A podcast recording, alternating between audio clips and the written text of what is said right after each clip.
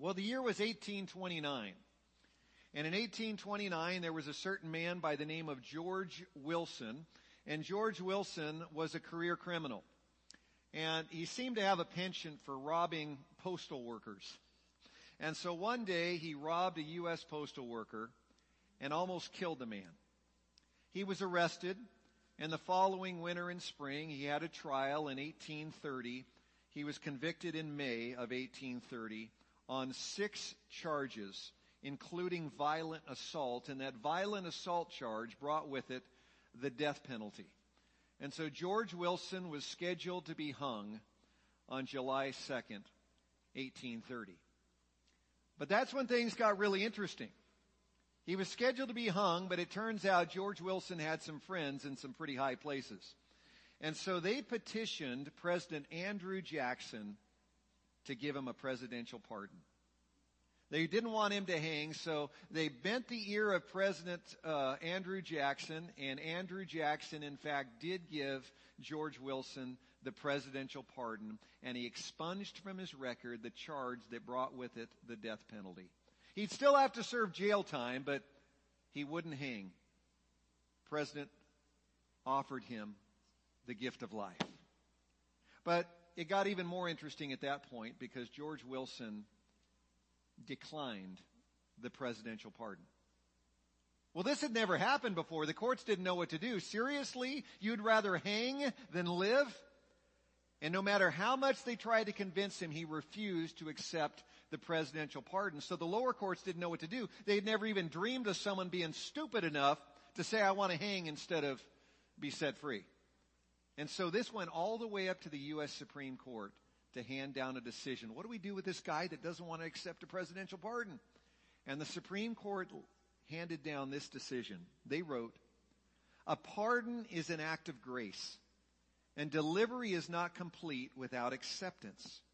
It may then be rejected by the person to whom it is tendered, and if it be rejected, we have discovered no power in a court to force it on him. Therefore, George Wilson must die. George Wilson did in fact die, having rejected the gift of grace. George Wilson hung for his crimes. I wonder this morning, if you were in George Wilson's shoes, would you have done what he did? Would you have said, oh, presidential pardon, hey, no thanks, I think I'll hang instead? No one in this room would have done that, right? I'd be dumb. But I wonder if any of us are a modern day George Wilson who, when push comes to shove, reject the pardon offered by Jesus Christ in the same way that George Wilson rejected that presidential pardon. Jesus didn't disappoint, did he? When Nicodemus came to him in John chapter 3. We've been seeing over the last few weeks that this most famous conversation in the Bible between Jesus and Nicodemus was filled with some good spiritual meat. Nicodemus came, he had lots of questions, uh, he was hungry for the truth, he was thirsty for a closer relationship with God, and once again Jesus didn't disappoint, did he? Jesus answered his questions and he helped to uh, solve that hunger issue that he had for the truth and he helped to quench his thirst. And so he came to Jesus. And by the way, I'm hearing an echo back here. Can't, if we can close that back door, that'd be awesome. And so Jesus didn't disappoint. We saw in verses 3 and 5 here in John chapter 3 that Jesus made it clear to Nicodemus that in order to enter the kingdom of heaven, he must be born again. He must be born of water and the Spirit. Every one of us has been born once. The question is, have you been born a second time? We've all been born physically through water as we were naturally born from our mother's wombs. But the question is, have we been born a second time? Have we been born through the Spirit? Have we been born through faith in Jesus Christ? Never forget, when it comes to living and dying, there are really only two options. You can either be born twice and die only once, or you're born once and you end up dying twice. But because God so loved the world, He did provide a, a, wonderful option for us, not just to be born once and die twice. And according to Revelation 20, that second death is that lake of fire, that place we know as hell, where we spend an eternity separated from God. Jesus Christ came to offer us second birth, to offer us new spiritual, supernatural birth. Amen? Isn't that good? All two of you? Amen? Isn't that awesome that we can be born twice so we only die once, just die physically, but we get to live forever in heaven with God?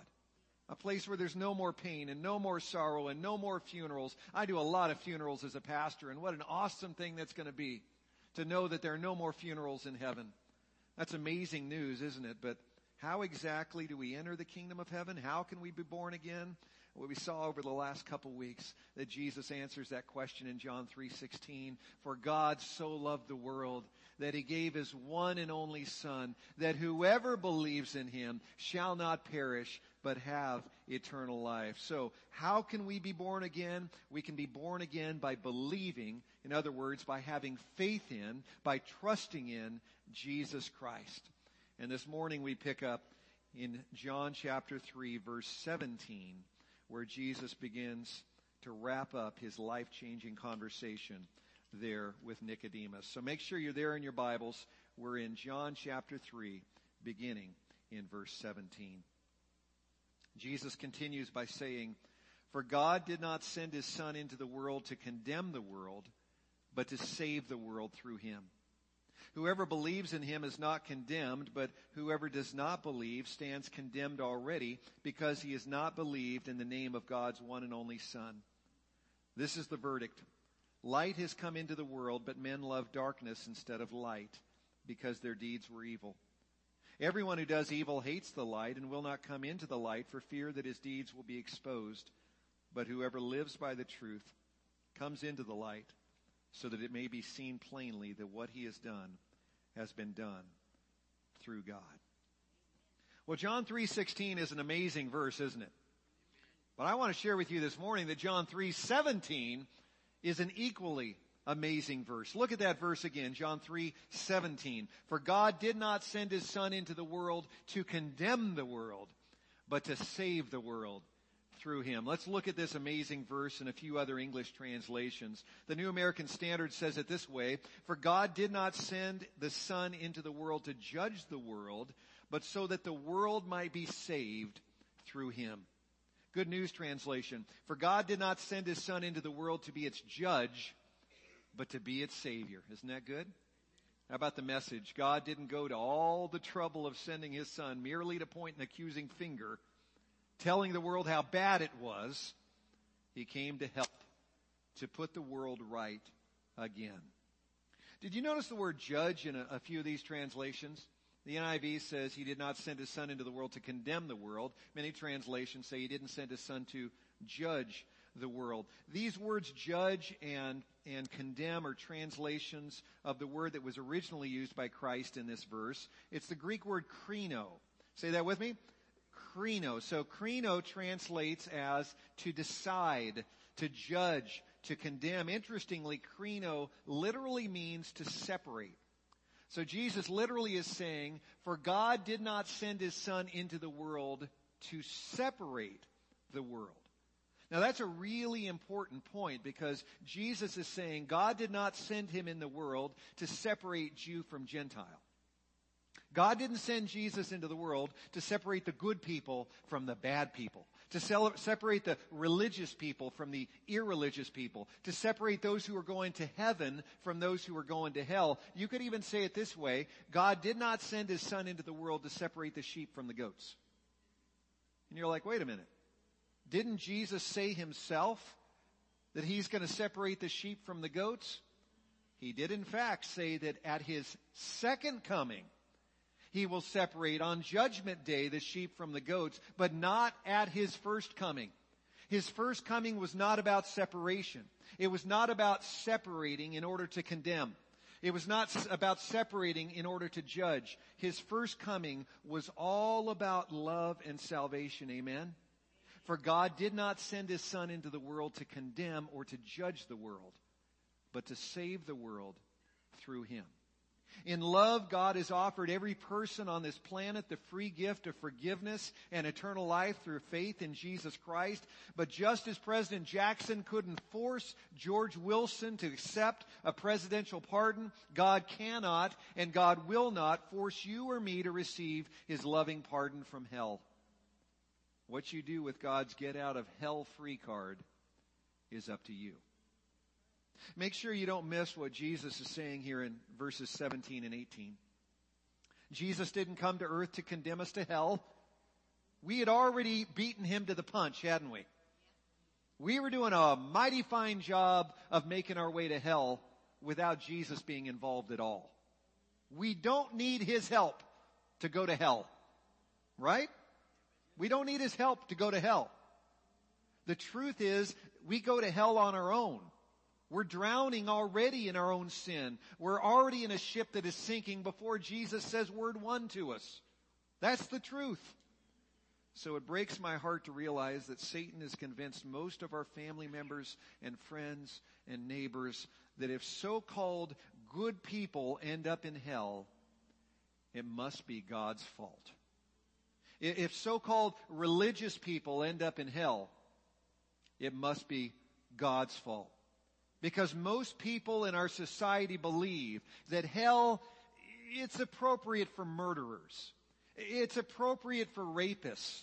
It's appropriate for child predators. But other than that, if you're generally viewed as a good person or generally viewed as a religious person, it's not for you. So if you end up there, it's God's fault. He must be some cruel, vindictive God. Jesus must not be all he's cracked up to be. Here's the truth. If you end up in hell, you have no one to blame but yourself. If you end up in hell, let me put this in plain English in 2023 language. If you end up in hell, it's your own damn fault. That's the truth. That's the truth. God didn't sin, you did. Jesus doesn't deserve hell, you do. And it's not Jesus' fault that you didn't take hold of God's get out of hell free card. The fault is all yours. Jesus threw you a lifeline and you shoved it back in his face. You see, God sent Jesus to deliver and save, not to judge and condemn. Do you remember the time when the apostle Peter walked on the Sea of Galilee? The storm was raging. Jesus was coming to him walking on water. And Peter says, if it's really you, Jesus, if it's really you, Lord, tell me to walk on water. And Jesus says, all right, come on out. And so Peter steps out of the boat and the rest of them are probably like, no, don't do it, Peter, don't. But he gets out of the boat, starts walking on water. He takes a few steps. But remember what happens next. He sees the waves crashing and he hears the wind howling and the wind and the waves get him all spooked and he's panic stricken. He takes his eyes off of Jesus and he begins to sink and he cries out, Lord, save me. You remember what Jesus did? Jesus went over, reached down to Simon Peter. You remember what he did? And he shoved his head underwater, right? You don't have any faith, Peter. You don't deserve to be saved. Get down there. Get down. Did he do that? Now, what did Jesus do? He reached down. It says, in fact, in Matthew chapter 14, 31, immediately Jesus reached out his hand and he caught him. He caught him. Jesus didn't reach out his hand to drown Peter. Peter was drowning just fine on his own, right? He didn't need Jesus' help to drown. Jesus reached out his hand in love to save Peter. You remember a certain man named Malchus that lost his right ear? Malchus was the name of the high priest's servant who was in that group that arrested Jesus there in the Garden of Gethsemane. And so Malchus was there, part of that group. They were arresting Jesus. Simon Peter got a little impetuous. He pulls out a sword and slices it at Malchus, cuts off his right ear. There's Malchus with his, the side of his head bleeding profusely and he's missing an ear that's on the ground beside him. Remember what Jesus does? Jesus goes up to Malchus and he says, serves you right, you one-eared loser. Right? Is that what Jesus did? Jesus turns to Peter and says, put your sword away. The one who lives by the sword will die by the sword. He reaches down, puts up the ear back on his head, right side up, by the way. puts it back on the head. Jesus wasn't playing a goofy games. Hey, the guy with the upside down ear. I healed that guy. Kinda. No, Jesus didn't do that. He healed the man completely. And so what an interesting thing that Jesus with Malchus, when it comes down to it, he didn't reach out his hand to make Malchus suffer. Malchus was suffering just fine on his own. Jesus reached out his hand in love to heal Malchus. Do you remember the guy that was the thief on the cross next to Jesus? As he's hanging there on the cross with nails in his hands and his feet, he cried out and said, Jesus, remember me when you come into your Father's kingdom. And you remember what Jesus said to him? Did, did he turn to the thief on the cross and say, fat chance? You thieving no good loser, you're going to hell. Jesus didn't say that, did he? Jesus says, I tell you the truth. Today, you'll be with me in paradise. Jesus didn't turn to the thief on the cross and condemn him for his sin. Jesus turned to him in love and forgave him. You see, God did not send his son into the world to condemn the world, but to save the world through him. Whoever believes in him is not condemned, but whoever does not believe stands condemned already because he has not believed in the name of God's one and only son. You think about those three individuals. Peter, when he was drowning and Jesus reached out his hand did Simon Peter say, no thanks, I, I think I'll drown instead, Jesus? just, just, let me drown here in the Sea of Galilee. Uh, thanks for the offer, but no thanks. When it came down to it, did Malchus say, you know what? I, I, I don't really mind the sensation of, of, blood streaming from the side of my head. I, I don't mind going through the rest of my life with only one ear. Yeah, don't heal me, Jesus. No thanks. Does the thief on the cross say, you know, on second thought, I, I think I will die this excruciating death and then spend eternity in hell. No thanks, Jesus. They would have been fools to say that. Of course Peter is going to take the lifeline so he doesn't drown. Of course Malchus is going to receive the healing and have the pain immediately stop and have his ear for the rest of his life. Of course the thief on the cross is going to prefer paradise over hell. So why on earth would anyone reject the free gift of salvation that Jesus Christ offers? Why would anyone choose hell over heaven? When the greatest gift in the history of the world is being offered to them, it's a great question. Why would anyone reject it? And Jesus answers that question in verses 19 through 21. Notice again what Jesus says beginning in verse 19. This is the verdict. Light has come into the world, but men love darkness instead of light because their deeds were evil. Everyone who does evil hates the light and will not come into the light for fear that his deeds will be exposed. But whoever lives by the truth comes into the light so that it may be seen plainly that what he has done has been done through God. Back in John 1 verse 4, the apostle John tells us plainly that in Jesus was life and the life was the light of men. So when Jesus says here in John 3 verse 19, this is the verdict, light has come into the world, but men love darkness instead of light because their deeds were evil. What's he saying? He's saying, bottom line, that most people in this world love the darkness the world offers more than they love the light that Jesus Christ offers. He's saying, is he not, that most people love their own evil deeds more than they love the righteousness of Jesus. That's tragic, isn't it? But it actually gets even worse. Because in John 8 verse 12, Jesus says flat out, I am the light of the world. Whoever follows me will never walk in darkness, but will have the light of life. So really, here in John 3.19, Jesus is actually saying that most people in this world love darkness and their evil deeds more than they love Jesus. Most people will say they love Jesus, but the sad truth is most people love their wickedness more. Isn't that the truth? Most people across our nation, if you corner them and ask them, do you love Jesus? Most people say, sure, I love Jesus. Yeah. He's a great guy. The problem is most people love their darkness more. Many alcoholics and drug addicts say they love Jesus, so why are they still getting drunk and shooting up every weekend? In most cases, because they love their buzz and they love their fix more. Why are so many church going men addicted to porn They say they love Jesus. The problem is they love their porn more. Why is it that so many church members are selfish and materialistic and greedy? They claim to love Jesus, but the fact is they love their stuff more. I, I think of that uh, rich young ruler who came to Jesus, and remember, he, he comes to Jesus and says, What do I need to do to inherit eternal life? And Jesus tells him a few of the Ten Commandments, and the man says, Yeah, I did that one, I did that one, I've done all of them. And Jesus says, Wonderful, go home, sell everything you own, give the money to the poor, and come and follow me. You'll have treasure in heaven. And it says the man went away sad.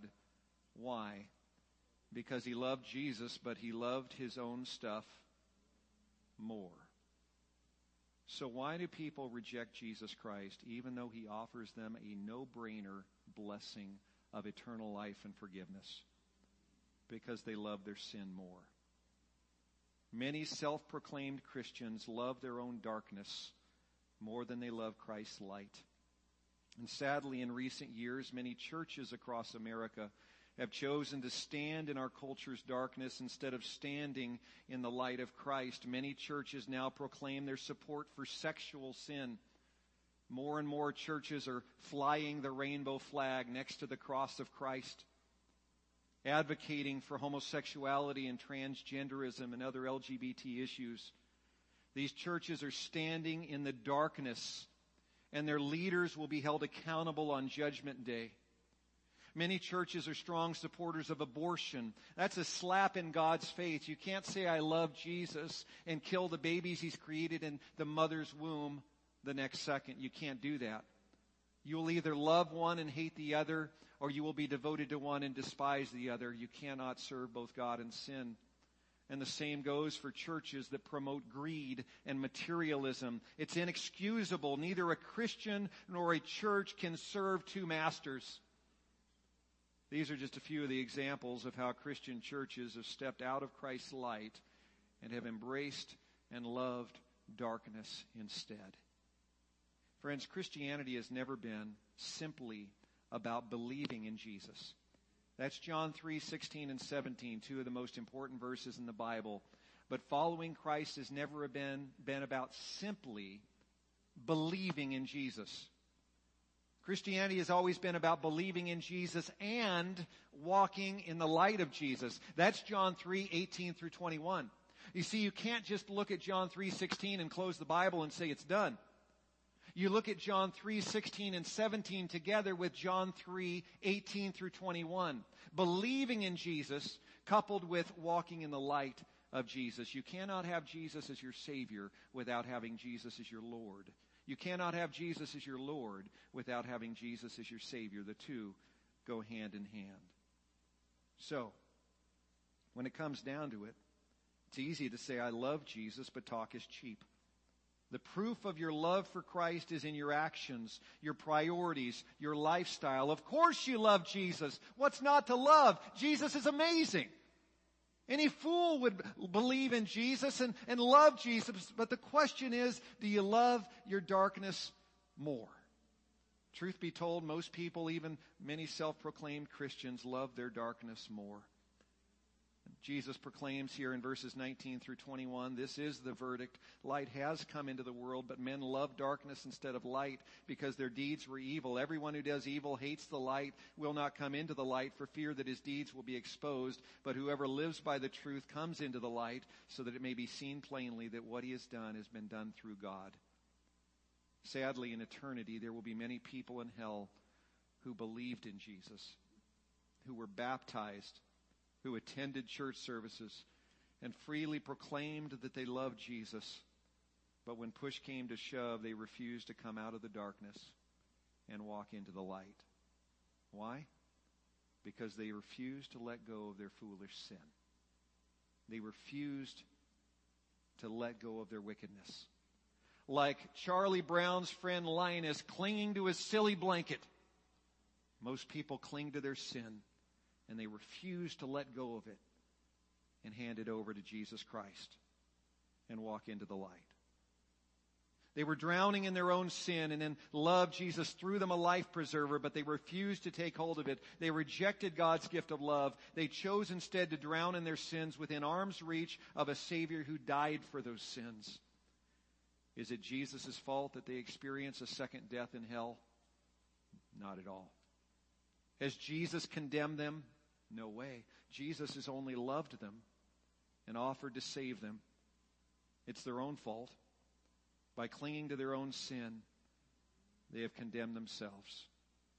As the apostle Paul discovered and proclaimed, if we will let go of that sin, if we will take hold of the lifeline Jesus gives us, he writes in Romans 8, 1 and 2, therefore there is now no condemnation for those who are in Christ Jesus, because through Christ Jesus the law of the Spirit of life set me free from the law of sin and death.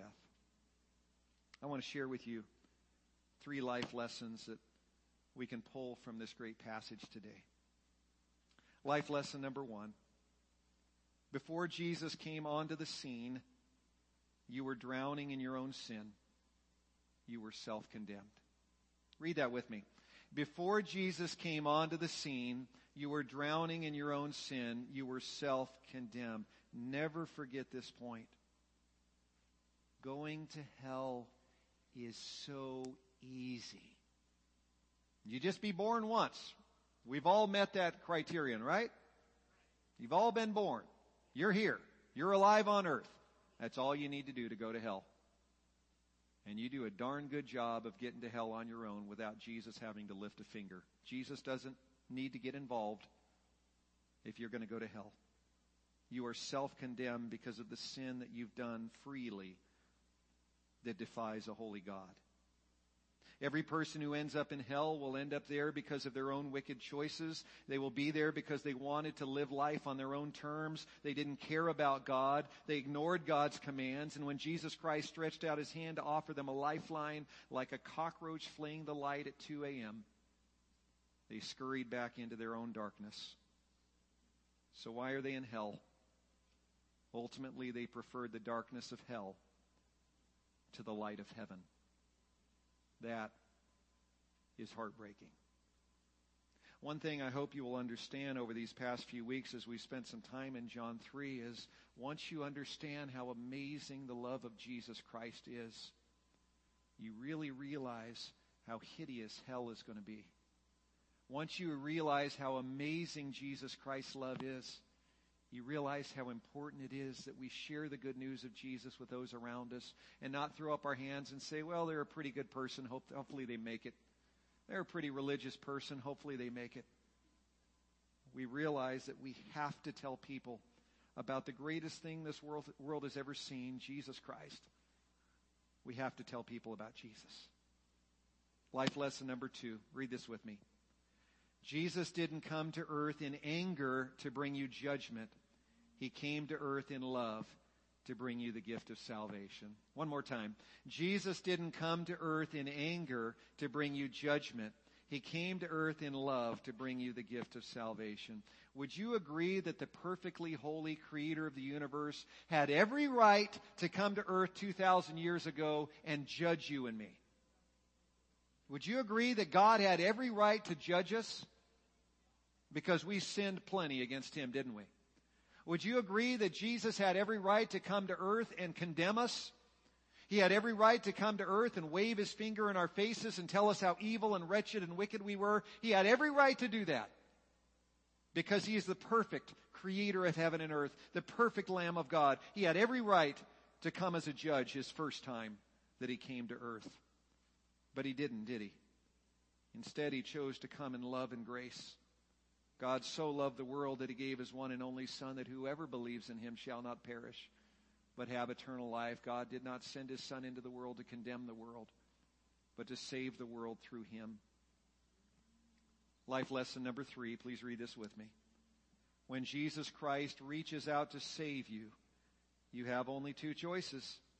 You can cling to your sin and stay in the dark, or you can cling to Christ and step into the light. Amen? One more time. This is good. When Jesus Christ reaches out to save you, you only have two choices. You can cling to your sin and stay in the dark, or you can cling to Christ and step into the light. So the question is, which will it be for you?